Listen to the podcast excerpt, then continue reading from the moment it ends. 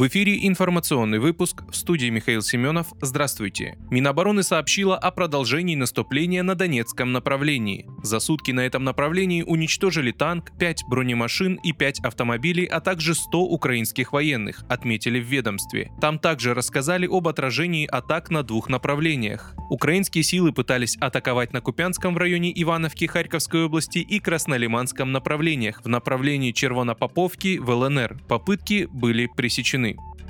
Анкара отказывается отчитываться за свои военные операции. Выступая перед турецкой общественностью, президент этой страны Реджеп Таип Эрдоган заявил, что проводимые Анкарой военные операции на территориях северных провинций Сирийской Арабской Республики и Ирака не должны вызывать беспокойство на международной политической арене, поскольку они направлены исключительно на укрепление мира и безопасности. При этом Эрдоган подчеркнул, что Анкара не намерена терпеть лицемерие политических представителей ряда стран, которые продолжают оказывать всестороннюю поддержку террористическим организациям, сменившим всего лишь свои названия. Прежде всего, Эрдоган имел в виду запрещенную в Турции рабочую партию Курдистана, вооруженные формирования, которые в настоящее время действуют на территориях северных провинций Сирии, а также называют свою организацию «Силы демократической Сирии».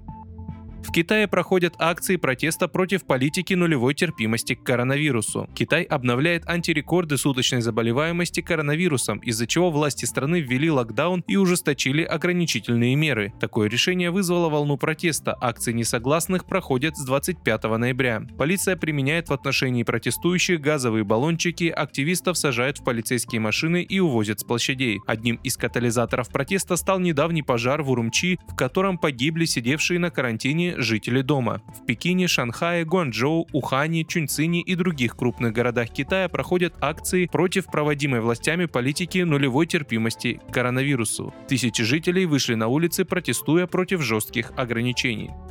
В России началось производство люксового внедорожника Aurus Комендант. Компания Aurus 26 ноября начала серийное производство нового люксового внедорожника Aurus Комендант на заводе в ОС Алабуга, где с мая прошлого года выпускается также представительский седан Сенат. Новинка уже доступна для предзаказа у российских дилеров и должна поступить в продажу в первом квартале 2023 года по цене от 33 миллионов рублей, сообщает пресс-служба автопроизводителя. Созданный на единой модульной платформе, как и все автомобили Aurus, новый кроссовер отличают укороченные относительно седана Сенат свесы и колесная база, которые добавили ему маневренности и управляемости. При этом Aurus Комендант получил адаптивную пневматическую подвеску, обеспечивающую оптимальный дорожный просвет для каждого из видов дорожного покрытия. Под капотом Aurus Комендант установлен 4-литровый двигатель V8 Twin Turbo мощностью 598 лошадиных сил и 880 ньютон-метра крутящего момента, который работает работает в сочетании с девятиступенчатой автоматической трансмиссией и системой полного привода.